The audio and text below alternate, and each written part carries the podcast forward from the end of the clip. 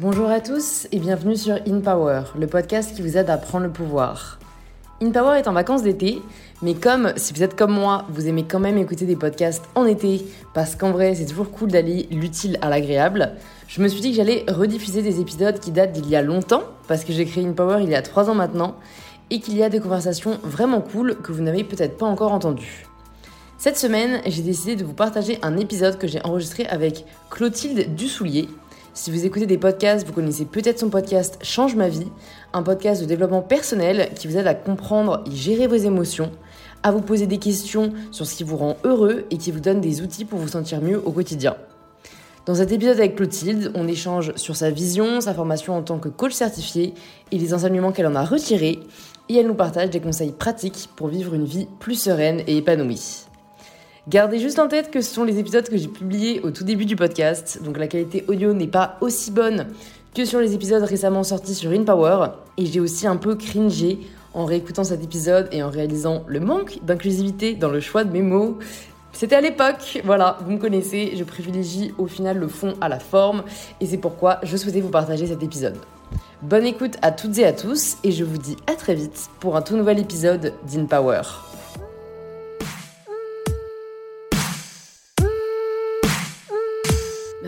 Clotilde Bonjour. Et bienvenue sur InPower. Je suis ravie de te recevoir, en plus euh, chez toi à Montmartre, donc euh, c'est super.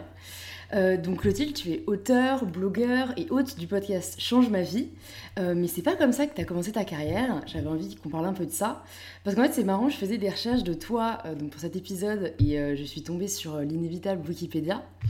Et j'ai vu une photo de toi euh, dans l'université où moi j'étais l'an dernier, à Berkeley, en Californie. D'accord. Et euh, j'ai vu que bon, toi tu étais pour la promotion de ton livre de cuisine et que donc tu étais avant ingénieur informatique. Est-ce que tu peux me dire un peu bah, comment t'es passé de l'un à l'autre? Alors, j'ai fait des études d'informatique, effectivement. Moi, à la base, je voulais être euh, actrice. D'accord. C'était ça mon rêve quand j'étais euh, enfant puis adolescente. Ouais. Donc je faisais du théâtre euh, à côté, enfin en même temps que mes études. Mes parents m'avaient encouragée à faire des études en même temps que je faisais du théâtre dans l'idée que voilà d'avoir euh, quelque chose vers lequel me retourner si, si le théâtre ne, ne, fonctionnait pas. Et en fait, dans le courant de mes études, j'ai j'ai essayé de passer une audition pour, pour le conservatoire du 18e, qui était un bon cours de théâtre, je ne sais pas si ça l'est toujours. Et en fait, cette expérience d'audition a été hyper pénible pour moi, c'est-à-dire que, euh, en fait, d'un coup, je me suis rendu compte que le que j'avais pas les épaules, en tout cas à cette époque-là, pour euh, faire face au, à la compétition. Au... J'avais toujours fait du théâtre dans des environnements qui étaient très privilégiés, où c'était des petits, des petits cours de théâtre comme ça. Et d'un coup, je me suis dit, non mais alors moi, ça, me battre, euh, développer la carapace pour euh, faire face à ça, en fait, je me suis dit, je vais pas y arriver. Ouais.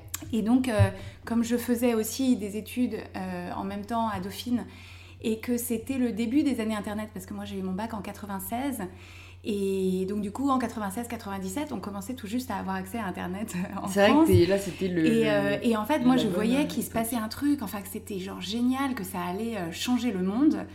Et, comme je prenais des cours d'informatique dans ma formation, je me suis dit c'est vraiment ça que j'ai envie de faire. J'étais aussi à l'époque euh, avec mon, mon, copain de l'époque qui est devenu mon, mon, mari ensuite, qui lui-même était euh, tombé dans la marmite de l'informatique quand il était petit. Mon père était très branché par ça et tout ça. Donc je me suis dit en fait j'ai envie, envie de faire ça. Donc j'ai changé de, de filière d'études, j'ai fait de l'informatique.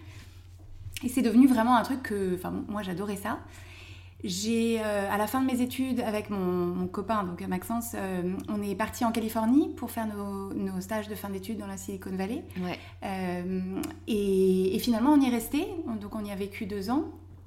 Et, et c'est là que j'ai commencé à cuisiner, en fait. C'est-à-dire que j'ai grandi dans une famille dans laquelle on, ma mère cuisinait très bien, on mangeait très bien, mais moi, je cuisinais pas. Enfin, je, je m'intéressais pas à la nourriture spécialement. Mais en habitant à l'étranger, d'un coup, je me suis rendu compte que ça disait beaucoup de choses sur les gens. Et euh, je me suis mise à cuisiner, en fait, un peu comme un loisir créatif en réalité. Et, et donc, je cuisinais de plus en plus. Je pense que c'était aussi une façon d'incarner mon rapport à la nourriture qui n'a pas toujours été hyper euh, euh, simple. Et en fait, le fait de cuisiner, bah, ça permet de s'intéresser à la nourriture sans que les gens se disent mais quand même euh, tu penses beaucoup à la nourriture. Ah, ça justifie. C'est quelque chose que mon père me dit tout le temps. Ouais, c'est vrai. mais maintenant j'en fais une fierté. Je me dis bah oui, je suis épicurienne. Je, n'ai pas à avoir honte parce que on disait comme si on devait avoir honte d'aimer manger. oui, c'est ça. mais je pense que, enfin, je sais pas si on reviendra sur, sur ces idées-là, mais je pense qu'il y a un truc autour de, de la nourriture, de comment on s'alimente dans la société, euh, comment les femmes s'alimentent en particulier. Notamment. Où, où il y a quelque chose de pas forcément évident à négocier quand on est euh, une jeune femme. Et que, en tout cas, le fait de dire, bah, moi, je pense tout le temps à la bouffe, mais c'est parce que j'adore cuisiner. il y avait un côté qui était. Ouais, voilà, ça, me, comprend mieux. ça me plaisait. Et, et, et par ailleurs, donc c'était pas que ça, mais c'était aussi par ailleurs le. En fait, je, je trouve que la, la cuisine, il y a toujours des notions de, de, des petits bonheurs du quotidien, de la présence, du partage avec les autres, de, de la connexion. S'intéresser à ce que les gens ont mangé dans leur enfance, c'est une façon de découvrir leur vie. Dans des endroits, la nourriture, c'est une super façon de, de découvrir les, les lieux, les gens, les cultures, l'histoire, etc. Donc Mm. c'était vraiment euh, voilà, quelque chose aussi de sensoriel qui, était, qui me plaisait beaucoup. Et comme ça me plaisait de plus en plus, en fait, je me suis dit, mais en fait, j'adore ça. Ça permettait aussi d'écrire, parce que donc j'ai créé un blog euh, qui s'appelle Chocolate and Zucchini en, en 2003, autour de la nourriture. Moi, j'avais toujours voulu écrire, mais j'avais jamais vraiment trouvé mon sujet, en fait. Et je me suis aperçue que quand j'essayais de partager par écrit mon, ma passion pour la cuisine et, et tout ce que ça racontait, et ben qu'en fait les histoires me venaient, enfin j'avais beaucoup de plaisir et beaucoup de facilité à écrire autour de ça, que les gens ça leur plaisait, enfin j'ai trouvé en fait une façon de partager des choses qui me rendaient heureuse et de voir euh, ensuite le- l'effet papillon de ces choses-là dans la vie d'autres personnes. Et, c'est finalement, euh, finalement une des choses qui m'anime le plus dans ma vie, c'est cette idée de pouvoir euh, faire des expériences pour moi d'abord et de les, de les, de les partager avec d'autres d'une manière qui leur permet à eux de se les approprier, d'en voir les effets dans leur vie. Et moi, je vois l'effet que ça a sur la vie des gens, c'est gratifiant, il y a une connexion. Enfin, C'est un effet, c'est un effet d'entraînement qui, Mm. qui finalement est ce qui me plaît avec l'écriture culinaire et c'est ce qui me plaît avec le, avec le podcast Change ma vie aussi. Ouais, bah c'est- aussi ce que j'ai remarqué euh, dans ces deux euh, activités que tu fais, c'est j'ai l'impression qu'en fait tu, tu as un, un peu une capacité à savoir ce qui est parti pour marcher, Euh, parce que le blog, comme tu dis, tu l'as lancé en 2003, c'est très très précurseur, et le podcast, bah, tu l'as lancé en 2017, si je me trompe Mhm. pas, à début 2017, c'est quand même précurseur aussi en France.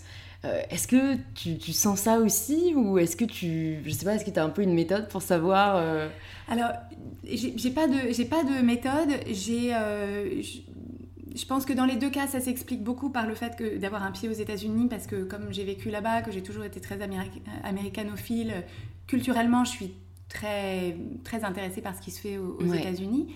Euh, par, par les choses qui me plaisent en tout cas des États-Unis et, euh, et c'est vrai que aussi bien le blog que le podcast moi je les ai créés en France en étant euh, dans effectivement dans le mouvement précurseur mais ça existait déjà aux États-Unis donc, euh, en fait En fait, c'est regarder vers les États-Unis, Voilà, quoi. c'est ça. En l'occurrence, enfin, pour, pour ces deux choses-là, c'est le cas. Après, euh, moi, j'ai toujours conduit ces choix de carrière et mes choix en général euh, très à l'intuition. Donc, en fait, euh, je me pose pas vraiment la question de est-ce que ça va marcher ou Ouais. est-ce que ça va pas marcher. C'est juste, euh, j'ai envie de le faire et, et je le fais, quoi. Ouais. Enfin, en, réalité, c'est pas vraiment...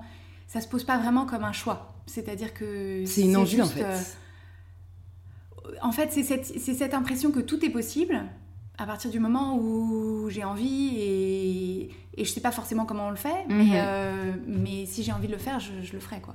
D'accord. Bah, je pense que c'est oui, la méthode sûrement qui marche le mieux au final. C'est, euh, enfin, tu le fais pour les bonnes raisons et du coup, bah, en- fait, ça parle aux gens. Donc même si c'est pas un format hyper connu euh, pour l'instant, c'est, c'est, ça connaît une vraie audience. Et en plus, notamment dans le podcast Change ma vie, tu apportes des outils très pratiques et tu parles d'un sujet donc qui est le développement personnel et qui est euh, très prôné et utilisé aux États-Unis. Et pourtant, j'ai l'impression qu'il reste euh, très mal vu euh, en France. Tu vois, vraiment, j'emploie le terme mal vu parce qu'il y a un peu cette a priori, alors que les gens connaissent pas forcément ce que c'est. Et je me suis demandé si tu avais réfléchi un peu au pourquoi, à quel point en fait j'ai l'impression que la culture nous conditionne. Et, et si pour toi tu avais remarqué que c'était difficile de s'en défaire pour les Français ou pas, ou si c'est juste un manque de connaissances sur le sujet. Par rapport au développement personnel Par rapport au développement personnel. Alors, moi, je, je, je comprends d'autant mieux la réticence des gens que pendant euh, mais des années et des années, je, moi, je regardais le rayon à la FNAC du développement personnel avec le dédain le plus complet. C'est-à-dire que Mais tu vois, c'est ça, on a un mépris ouais, ça, euh, non ça. expliqué. En fait, euh, moi, je le percevais comme étant quelque chose, comme étant un peu une espèce de rustine. euh, des espèces de trucs, euh, voilà, des, une bonne parole, euh, un, espèce de truc, des, bouquins comme ça que les gens achètent pour se sentir mieux un quart d'heure pendant qu'ils le lisent ou penser qu'ils achètent enfin la solution qui va changer leur vie et, et mais que finalement je trouvais ça un peu triste. Moi, j'avais une culture très psy, mm. c'est-à-dire que depuis toujours, j'étais très intéressée par les trucs d'inconscient, de, subconscient. Je me, souviens, je lisais des bouquins de Freud quand j'étais, je sais pas, j'étais au lycée. Ça m'intéressait beaucoup. Et donc moi, dans ma vie, quand j'ai eu des moments, quand j'ai traversé des périodes plus difficiles, euh, je, me, enfin, mon, mon réflexe, parce qu'en fait, je savais pas qu'il y avait autre chose à faire, c'était d'aller voir des psys. Et en fait, ça m'a apporté des choses mais c'était toujours une approche qui était très tournée vers le passé. C'était toujours, bon, bah, on va chercher qu'est-ce qui s'est passé, euh, euh, qu'est-ce que, voilà, qu'est-ce qui, qu'est-ce qui, qu'est-ce qui, dans mon passé, explique que je rencontre cette difficulté, qu'est-ce qui fait que je fais tout le temps la même chose, que je me retrouve tout le temps euh, face à la même géométrie de situation. Mm-hmm. ou, voilà. Et en fait, ce qui se passe, c'est qu'au bout d'un moment, donc ça, je trouve ça très utile c'est très utile de, comprendre euh, pourquoi est-ce qu'on en est là, euh, de bien comprendre les choses qu'on a eues, les choses qu'on n'a pas eues, les choses qu'on aurait voulu avoir, qu'on n'a pas eues, etc. Mais en fait, ce qui me manquait au bout d'un moment, c'était comment est-ce qu'on fait pour inventer la suite. Et qu'en fait, donc moi j'avais l'impression de hyper bien comprendre. Euh, voilà ce qui m'avait amené là. Moi, j'ai toujours été passionnée effectivement par essayer de comprendre ce qui motive les gens, ce qui se passe dans leur tête. J'ai toujours vachement observé les gens, à essayer de comprendre tout ça. Et donc, j'avais cette observation-là envers moi-même aussi au bout d'un moment, j'en avais un peu marre de raconter tout le temps la même chose et de me dire, bon bah, voilà, est-ce que je suis condamnée à reproduire sans arrêt ce mécanisme que je connais certes très bien? À la longue. Et en fait, il se trouve que c'est juste arrivé à un moment où j'ai découvert des, des, des, personnes, alors principalement américaines, qui justement proposaient des façons de voir les choses qui permettaient effectivement d'amorcer de, d'amorcer des changements. Et moi, ce qui me gêne dans certains... Alors, je, je connais, je connais absolument pas tout en développement personnel, et d'ailleurs, j'essaye... Euh, de m'en tenir au... Enfin, j'essaye pas d'avoir une culture générale du développement personnel très large parce que je veux pas diluer en fait le, le, message que moi je porte qui sont les choses qui, moi... Je, cherche pas à avoir une, une, approche critique du développement personnel, ce qui marche, ce qui marche pas, etc. Par contre, ce que je vois, c'est que pour moi, ce qui ne me parle absolument pas, c'est les titres qui sont du style... Euh, euh, toutes les choses qui vous font souffrir, euh, les personnes dans votre vie qui vous empêchent d'être heureux, euh, voilà, des façons de, de, mettre la personne dans un rôle de victime qui, qui explique pendant 300 pages pourquoi est-ce que vous êtes malheureux et pourquoi est-ce que c'est pas de votre faute. Mm-hmm. Et je pense qu'il y a une place pour ça, mais moi personnellement, je préfère largement qu'on me dise personne d'autre que toi ne peut te rendre malheureuse ou heureuse. Et si tu as envie d'être heureuse plutôt que malheureuse, voilà, euh, voilà ce que tu peux faire. Et les autres, tu les laisses faire ce qu'ils font, être ce qu'ils sont, il n'y a pas de problème. Euh, voilà, tout le monde est dans le même bateau. Et c'est juste toi, qu'est-ce qui toi, qu'est-ce qui t'est utile, toi, qu'est-ce que tu as envie de faire, toi, qu'est-ce que tu veux pour toi, et, et, naviguer la vie comme ça, en fait. Ouais. Mais donc, tu vois, pour en revenir au sujet de, la culture, quand tu décris ça, je me dis, mais quels pourraient être un peu les, les doutes ou les a priori qu'on pourrait lui opposer et en fait, j'ai juste l'impression que c'est euh, culturel euh, et que c'est très difficile de, sortir un peu de cette condition, tu vois, dans laquelle on a évolué, dans laquelle on a grandi. Et je pense que ça commence dès l'enfance, en fait, parce que plus j'y réfléchis, plus je me dis, dès qu'on est enfant, on est en France, on n'est pas encouragé, tu vois, à travailler sur soi, réfléchir, aller voir un psy ou, un coach. Euh, on, est même perçu comme déviant, tu vois, un peu en France quand on va voir un psychologue. Et je me suis dit, ben toi qui connais quand même maintenant beaucoup de choses sur, le sujet, Qu'est-ce que tu changerais peut-être si jamais euh, tu devais euh, implémenter au collège, ou même à l'école ou au lycée, pour rendre le life coaching, je trouve que ce terme est peut-être plus adapté que développement personnel, donc le life coaching plus friendly, plus accessible En fait, moi j'ai des enfants qui ont 3 ans et demi et 6 ans. pour moi, ça démarre dans la famille de préférence c'est juste euh, d'avoir une meilleure compréhension des mécanismes émotionnels en fait. De qu'est-ce que c'est une émotion, d'où vient une émotion, quand on ressent une émotion, qu'est-ce qu'on en fait? Est-ce qu'il y a... Euh, voilà, on peut y réagir, on peut y résister, et puis il y a la voie du milieu qui est juste accueillir l'émotion et se dire bah oui, parfois, euh, parfois je suis déçue, parfois je suis en colère, parfois mm. je suis triste. bah oui, ça fait partie de la vie, et, et en tant que parent, on peut aider les enfants à faire le tri là-dedans, c'est-à-dire à comprendre quand tu te sens comme ça, quand tu es triste, c'est pas parce que ta copine elle t'a dit ça, c'est parce que ta copine elle t'a dit ça et que toi tu as eu une pensée qui te rend triste. Ta copine peut pas te rendre triste et toi tu peux pas rendre ta copine triste. Tout ça, c'est dans, dans, ton esprit que, que ça démarre et il n'y a pas de problème. Il y a des fois, tu vas choisir des pensées qui vont te rendre triste. Mais, mais si tu veux, quand on aura marre d'être triste, tu pourras choisir de te dire autre chose sur la situation qui fera que, que tu seras plus triste. Et si tu es triste, bah, c'est pas grave, tu vas te mettre avec moi. Puis voilà, je vais être triste que tu sois triste, mais moi ça va parce que je suis pas triste. Euh, tu vois, c'est cette idée de se dire que les émotions, euh, en, fait, je pense que toute une partie de notre souffrance vient du fait qu'on pense que quand on ressent une émotion négative, c'est un problème et que du coup, vite, il faut manger un gâteau, il faut boire un verre de whisky, euh, il faut sortir acheter un sac, il faut s'engueuler avec quelqu'un. Non, c'est pas grave. Mm. Les émotions négatives, ça fait partie de la vie, c'est 50-50. Il y a 50% du temps, c'est génial, 50% du temps, c'est pas génial. voilà. C'est vrai, mais tu vois, on nous le dit tellement pas, en bah fait. non, ouais. C'est dingue. Euh. Mais tu sais la raison pourquoi C'est parce qu'on vit dans une société de consommation dans laquelle on te dit si tu es malheureuse, achète un sac. Si tu es malheureuse, achète une crème.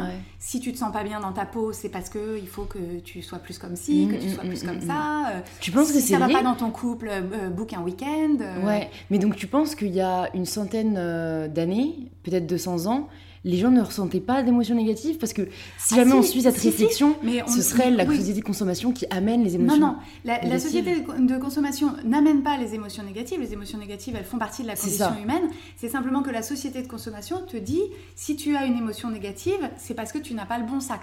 Hmm. Ou qu'en tout cas, si tu n'as pas envie de, recevoir, de ressentir cette émotion négative, achète un sac et ça ira mieux. Donc, elle apporte des, solutions factices. Elle apporte des solutions factices et, et, elle t'envoie le message que euh, si tu te sens pas bien, c'est parce que tu fais pas ce qu'il faut pour te sentir mieux. Et ce qu'il te faut, c'est cette crème, c'est ce sac, c'est. Donc en fait, c'est vrai, maintenant que tu le dis, je pense que le terme, c'est qu'elle nous culpabilise, cette société. Tu vois, elle nous donne l'impression que, en fait, ça tient qu'à nous de, changer nos comportements par la consommation. Mais après, je pense quand même que certaines personnes ne vont pas forcément se réfugier dans la consommation, tu vois.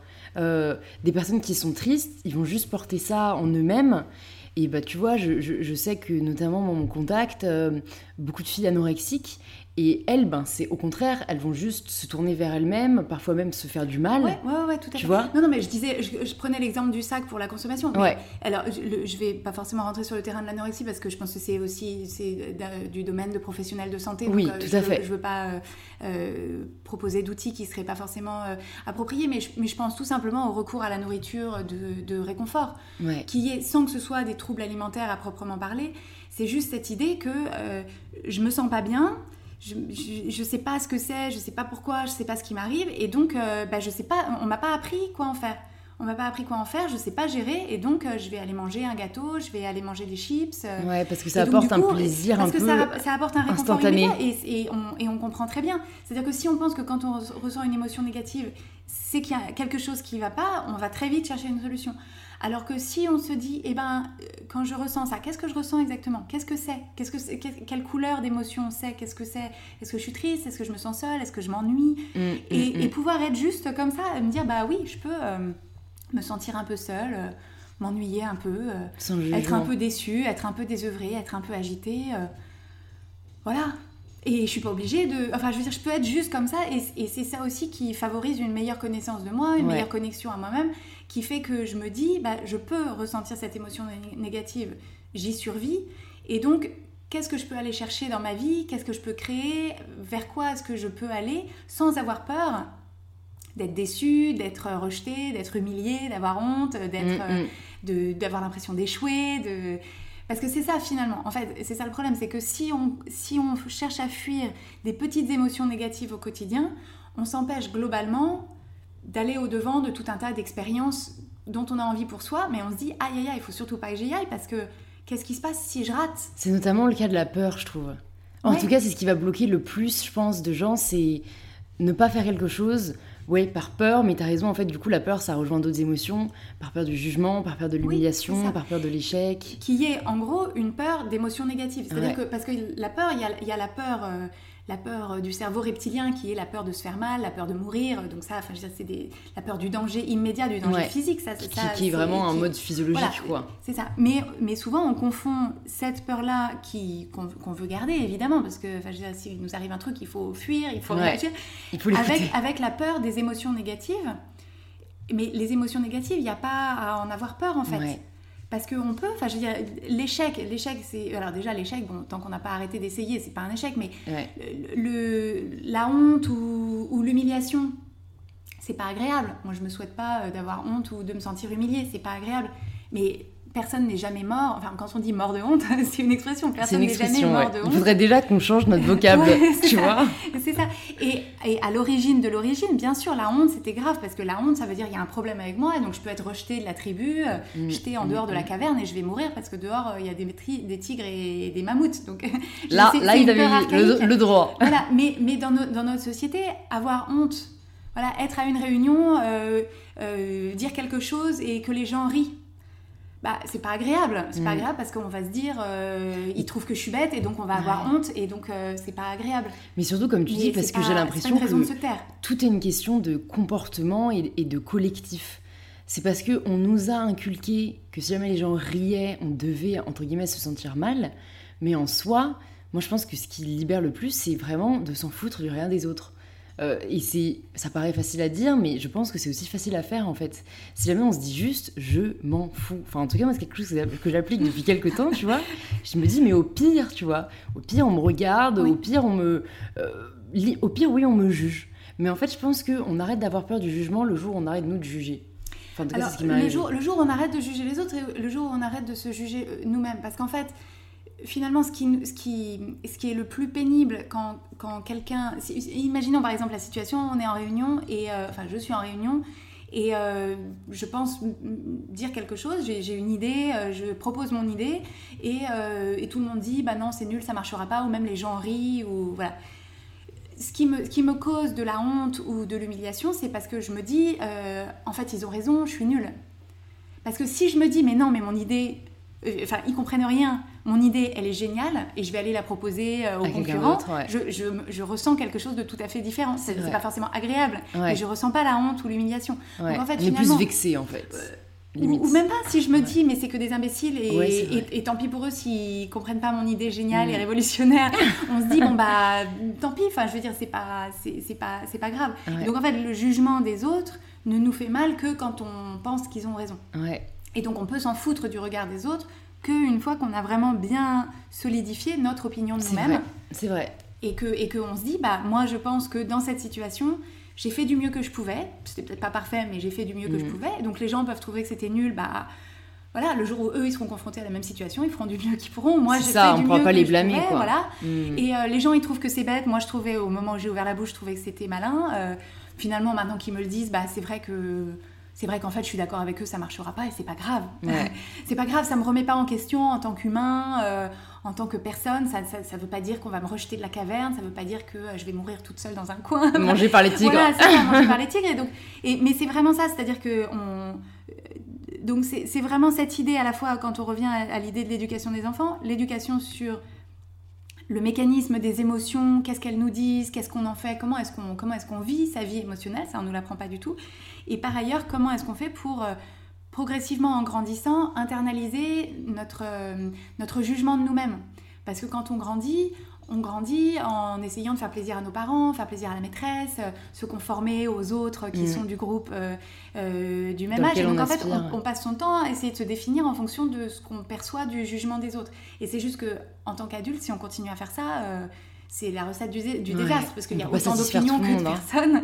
Et donc l'idée, c'est de se dire bon bah les gens vont avoir des opinions, ils ont le droit et ils vont me juger sans arrêt, il n'y a aucun problème. Par contre, qu'est-ce que moi qu'est-ce que moi je pense, qu'est-ce que je me mm. propose euh, de faire, qui je me propose d'être, et tous les jours me dire bah aujourd'hui je vais, je vais continuer à essayer d'être euh, d'être cette personne que j'ai envie d'être pour faire les choses que je trouve qui sont justes, qui sont bonnes, qui sont en alignement avec moi ce que et les, autres ils, vont avoir ils vont avoir des opinions ça il euh, n'y a aucun on peut pas là-dessus. Non mais c'est ça c'est ça et c'est pas gênant. Trouver voilà réorganiser ma vie et donc, euh, si oui, si on n'arrive pas à faire autrement, on fait comme ça. Mais c'est juste s'ouvrir à la possibilité que peut-être la semaine prochaine, dans deux mois, je pourrais me dire, eh ben en fait, euh, bah, je vais m'en sortir.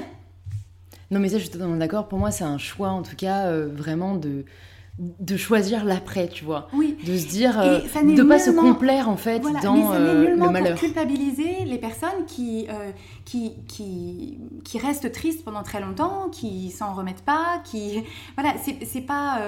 je veux dire, chacun son cheminement et il n'y a mm. aucun jugement moral sur. Encore une fois, les émotions négatives, c'est pas un problème en soi. C'est plus que pour les gens qui vivent des situations qu'elles perçoivent comme étant intrinsèquement difficiles, c'est juste l'idée de dire, bah, pour l'instant, effectivement, vous êtes, vous, vous, êtes dans une période où toutes les pensées que vous avez sur la situation génèrent en vous des émotions négatives. Donc, ça va pas. Mais ouvrez-vous à la possibilité que demain, après-demain, le mois prochain, peut-être vous pourrez essayer de voir euh, une pensée un tout petit peu plus philosophe, un tout petit peu plus euh, qui vous remette aux commandes de la situation, si vous le, si vous le voulez. Si vous le voulez pas, moi j'ai aucun, aucun problème avec ça. Et je condamnerai personne de rester malheureux pendant longtemps. Enfin, je sais pas, mais c'est cette idée que les émotions négatives, c'est nous qui les ressentons en premier lieu. Et donc, je trouve ça libérateur de se dire, bah, si au bout d'un moment, j'ai envie de voir les choses autrement pour euh, me sentir un peu différemment, me remettre dans l'action, euh, euh, rebâtir les choses et tout ça, bah, c'est possible. C'est possible. C'est possible, il y a des outils et ça se fait. Justement, en parlant d'outils, il y a un exercice que tu conseilles sur le podcast qui est celui du flot de pensée. Et donc, le matin, tu écris ton flot de pensée euh, sur le papier avant de te mettre au travail. Et tu dis que cet exercice, rien que le fait d'observer euh, ces pensées, va permettre de les changer en mieux. Et après, je me suis dit, c'est vrai qu'à mon avis, c'est un outil euh, qui peut mettre vraiment qui, nous permet à mon avis vraiment de commencer la journée du bon pied, mais je me suis dit, si jamais on a beaucoup de pensées négatives, par exemple, en cette période-là, je pense que ça va juste me faire ressaser. Et du coup, quand j'ai des pensées négatives ou quand je vis des épisodes négatifs dans ma vie, euh, la seule chose qui marche, pour moi, c'est d'agir pour essayer de les changer et de rétablir une situation positive. Donc je me suis, demandé en fait si pour toi le flot de pensée c'était bénéfique dans tous les cas et qu'est-ce que tu pensais justement de euh, ce phénomène un peu de ressassement? Alors en fait, l'idée du flot de pensée, c'est vraiment de coucher sur le papier ce qui est déjà présent dans ton esprit. Donc l'idée n'est pas d'écrire, je veux dire, si tu as une pensée négative, l'idée n'est pas, pas de l'écrire 20 fois. En fait, c'est vraiment l'idée de, de, poser sur le papier cette pensée négative, de prendre conscience que cette, cette phrase que tu appelles négative, mais moi, il n'y a pas forcément, enfin, moi, j'ai pas forcément de jugement positif ou négatif sur une pensée. La question n'est pas de savoir si une pensée est positive ou si elle est négative. La question, c'est de savoir cette pensée-là, quand je la pense, comment est-ce que je me sens? Et quand je me sens comme ça, comment est-ce que j'agis? Parce que euh, une pensée en soi, c'est pas une question de savoir si elle est vraie, si elle est pas vraie, si elle est positive, si elle est négative, si elle est réaliste, si elle est euh, défaitiste. C'est juste est-ce qu'elle m'est utile? C'est-à-dire est-ce que par rapport à la vie que j'ai envie de créer pour moi, à la journée que j'ai envie de mener, est-ce que si je porte mon attention sur cette pensée, est-ce que si cette pensée, je la tiens pour vraie, je m'y attache, je m'y accroche, est-ce qu'elle génère pour moi des émotions qui vont euh, me faire partir dans ma journée sur le bon pied? Oui ou non. Mhm. Si oui, il n'y a aucun problème, on la garde. Sinon, eh ben, je vais essayer de comprendre euh, cette pensée-là. Je, vais essayer de bien, de bien comprendre ce que cette pensée-là crée pour moi. C'est-à-dire comment est-ce que je me sens et comment est-ce que j'agis quand je décide d'accorder du crédit à cette pensée qui n'est qu'une phrase dans ma tête. C'est vrai qu'en fait, ça permet de se rendre compte, à mon avis, quelle pensée nous bloque en fait. Peut-être, tu vois, si jamais, je sais pas, on doit passer un examen et que du coup on fait l'exercice du flou de pensée et qu'on se réveille tous les jours et qu'on se rend compte qu'on pense beaucoup à euh, je vais échouer cet examen, je vais jamais réussir, on peut peut-être se rendre compte que en fait cette pensée ne nous aide pas du tout, au contraire. Euh, enfin, en tout cas, c'est l'exemple auquel je pense, mais je sais pas si toi tu l'as déjà expérimenté dans ta vie. Oui, tout à fait. Alors, bah, c'est typiquement euh, des pensées d'inquiétude, par exemple, de se dire bah, ah bah, et s'il se passe tel truc, ça va être terrible. Et de se dire non, mais là, tout de suite, si j'ai cette pensée d'inquiétude, cette pensée d'inquiétude, elle ne m'est utile que pour attirer mon attention sur un problème potentiel dans le futur. Mhm, Soit il y a quelque chose que je peux faire pour m'en prémunir et à ce moment-là je le fais et, voilà, on, croise, les doigts. Soit c'est quelque chose qui est en dehors de mon contrôle. Et à ce moment-là, bah, je ne vais pas passer mon temps à penser à quelque chose qui est en dehors de mon contrôle. Donc, euh, sur quoi est-ce que je peux porter mon attention pour, euh, bah, pour me remettre aux commandes. En fait, c'est toujours cette idée de se remettre aux commandes, de se remettre dans l'action. Mais ce que tu me disais, qui était que quand tu as des pensées que tu, que, que tu juges euh, comme négatives et que pour toi, ce qui est utile, c'est de, de te mettre dans l'action, en fait, la raison pour laquelle ça marche, c'est que tu te mets dans l'action, par exemple, tu vas faire du sport. Et en ayant fait du sport, tu as accès un accès facile à d'autres pensées qui sont euh, euh, je me sens bien, euh, c'est super ce que je fais, j'ai une bonne hygiène de vie et c'est ces pensées-là qui font que tu te sens mieux. Ouais. moi c'est généralement en fait je pensais surtout à des cas où je n'ai pas trop le contrôle. justement. Et, et, tu vois, ça va être. imaginons, je vais être malade, tu vois, ça va m'énerver vachement ou je vais m'être blessée et je ne pourrais pas, entre guillemets, aller bien tant que je n'aurais pas résolu le problème. Donc c'est pour ça qu'en fait, c'était un peu une réflexion en fait que, qui rejoint euh, celle-ci sur pour toi un peu le rôle des pensées vs le rôle des actions, parce que j'ai quand même l'impression que dans ta philosophie, les pensées jouent beaucoup. Et, tu vois, bah, dans ce cas précis-là, moi, les pensées, ça, ça changera rien. Si je me dis, ça va aller mieux, euh, ne t'inquiète pas, ça ne durera pas longtemps. Moi, j'ai l'impression que j'ai besoin de résoudre le problème très vite, revenir à une situation positive, et là, c'est bon, j'arrive à aller mieux. C'est parce que tu penses que quand que c'est le fait d'être malade ou pas malade qui ou de t'être blessé Ouais. ou pas blessé qui régit directement tes émotions. Mais c'est juste parce que quand tu t'es blessé, enfin quand tu es blessé, je sais pas de- à quelle blessure tu fais référence, tu as une pensée qui est, par exemple, euh, qu'est-ce que qu'est-ce que tu penses quand t'es blessé de quelle blessure on parle? Euh, alors, je parlais, je parlais pas d'une blessure récente, mais imaginons, oui, je me suis foulé la cheville, Ouais. et du coup, je peux pas ben, aller faire du sport. Ça va m'embêter, je vais le ressaser, et si tu veux, je vais regarder sur internet euh, comment euh, euh, accélérer la guérison d'une cheville, Ouais, ouais. euh, comment, enfin tu vois, les, les outils, peut-être les, les Oui. bandes qui vont permettre en fait de pouvoir y aller. Enfin tu vois, et c'est vraiment un peu cette volonté de, de résoudre le problème Oui, oui, oui. plutôt mais, que mais c'est parce que d'y la, penser. pensée, c'est- la, la- la pensée que tu as au sujet de, par exemple, la cheville foulée, c'est euh, il faut que je trouve une solution. Et donc, quand tu te dis il faut que je trouve une solution, ton émotion, c'est euh, de la détermination, de la motivation qui te conduit à chercher Ouais. des solutions sur Internet. Tu vois Mais c'est Ouais, pas la vrai. qui te pousse à, à- à l'action. Parce qu'il y a d'autres personnes, la même cheville foulée, qui pourraient se dire euh, euh, mais c'est affreux, je peux plus rien faire, qui seraient du coup abattues et qui du coup passeraient la journée à regarder des trucs euh, sur Netflix ou, euh, ou à se plaindre ou, Ouais, ouais, ou ouais. à appeler leurs amis pour leur dire qu'est-ce que tu fais moi je suis à la maison je fais rien je me suis foulé la cheville Parce que c'est ces émotions qui vont leur permettre peut-être de se en sentir fait tout ce qu'on fait c'est on, on est c'est en réponse ou en réaction à une émotion Mhm. Non, t'as raison, hein, maintenant que tu l'expliques, en fait, ça doit être ça, c'est je recherche du coup une autre Oui. émotion Parce qui me dis, permettra de me ressentir en ça, contrôle. euh, je, ouais. je veux résoudre ce, je, je veux résoudre ce problème et donc t'es motivé t'es, Et je ressens quelque chose de positif. Ouais, non, c'est vrai. J'ai relevé une phrase aussi, euh, je crois, dans une des interviews que tu donnais. Je n'accorde mon intention et mon énergie qu'aux usages et aux gens qui m'apportent des bonnes choses. Et je pense que c'est un objectif vers lequel beaucoup de nos, auditeurs euh, souhaiteraient tendre aussi. Si jamais tu devais leur donner un conseil euh, principal ou un conseil pratique pour y arriver, ce serait quoi? Alors, euh, en fait, c'est vraiment cette idée que, à laquelle je reviens souvent et qui est tout à fait le fil conducteur derrière ce, truc que j'ai dit dans, cette interview, c'est l'idée que nos pensées créent notre réalité et que toute l'énergie qu'on déploie à euh, s'intéresser aux trucs qui nous énervent, aux trucs qui marchent pas, aux trucs qui nous plaisent pas, aux trucs que les gens ont dit ou on trouve que vraiment ils devraient pas dire ça, à toutes les choses que les gens autour de nous font, qu'on trouve que c'est que c'est euh, une, indignation, tout ça. Toute cette énergie là, elle fait qu'on se sent pas bien parce qu'on se sent indigné, on se sent frustré, on se sent euh, euh, sans pouvoir, on se sent en colère, etc.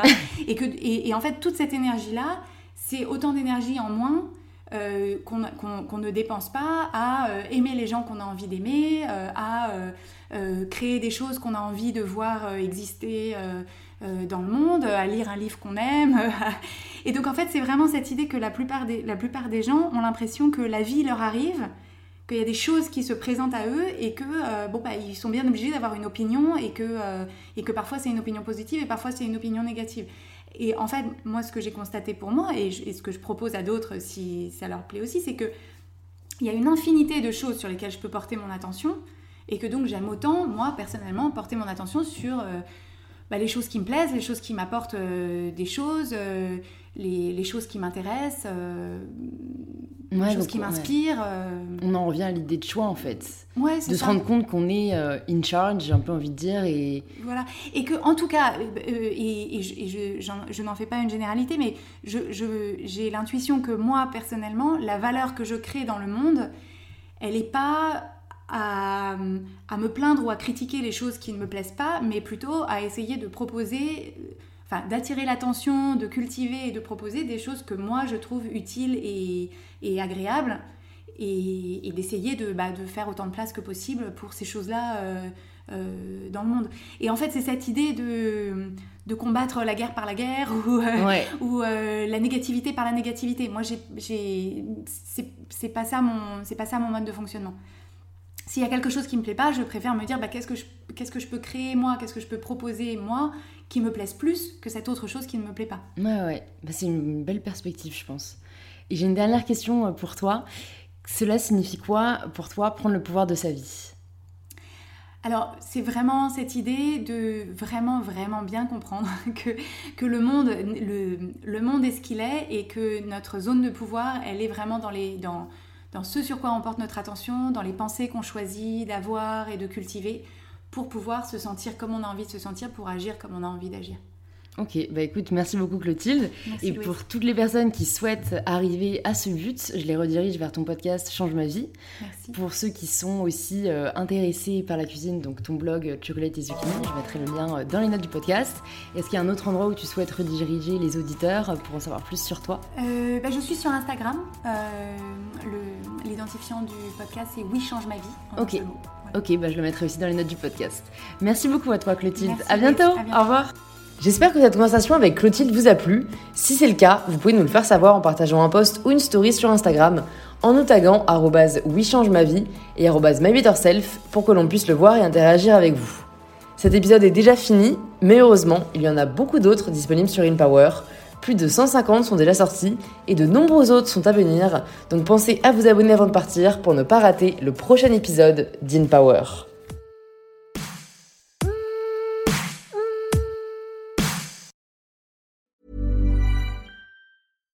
Hi, I'm Daniel, founder of Pretty Litter. Cats and cat owners deserve better than any old-fashioned litter. That's why I teamed up with scientists and veterinarians to create Pretty Litter.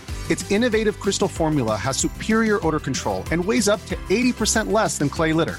Pretty Litter even monitors health by changing colors to help detect early signs of potential illness. It's the world's smartest kitty litter. Go to prettylitter.com and use code ACAST for 20% off your first order and a free cat toy. Terms and conditions apply. See site for details.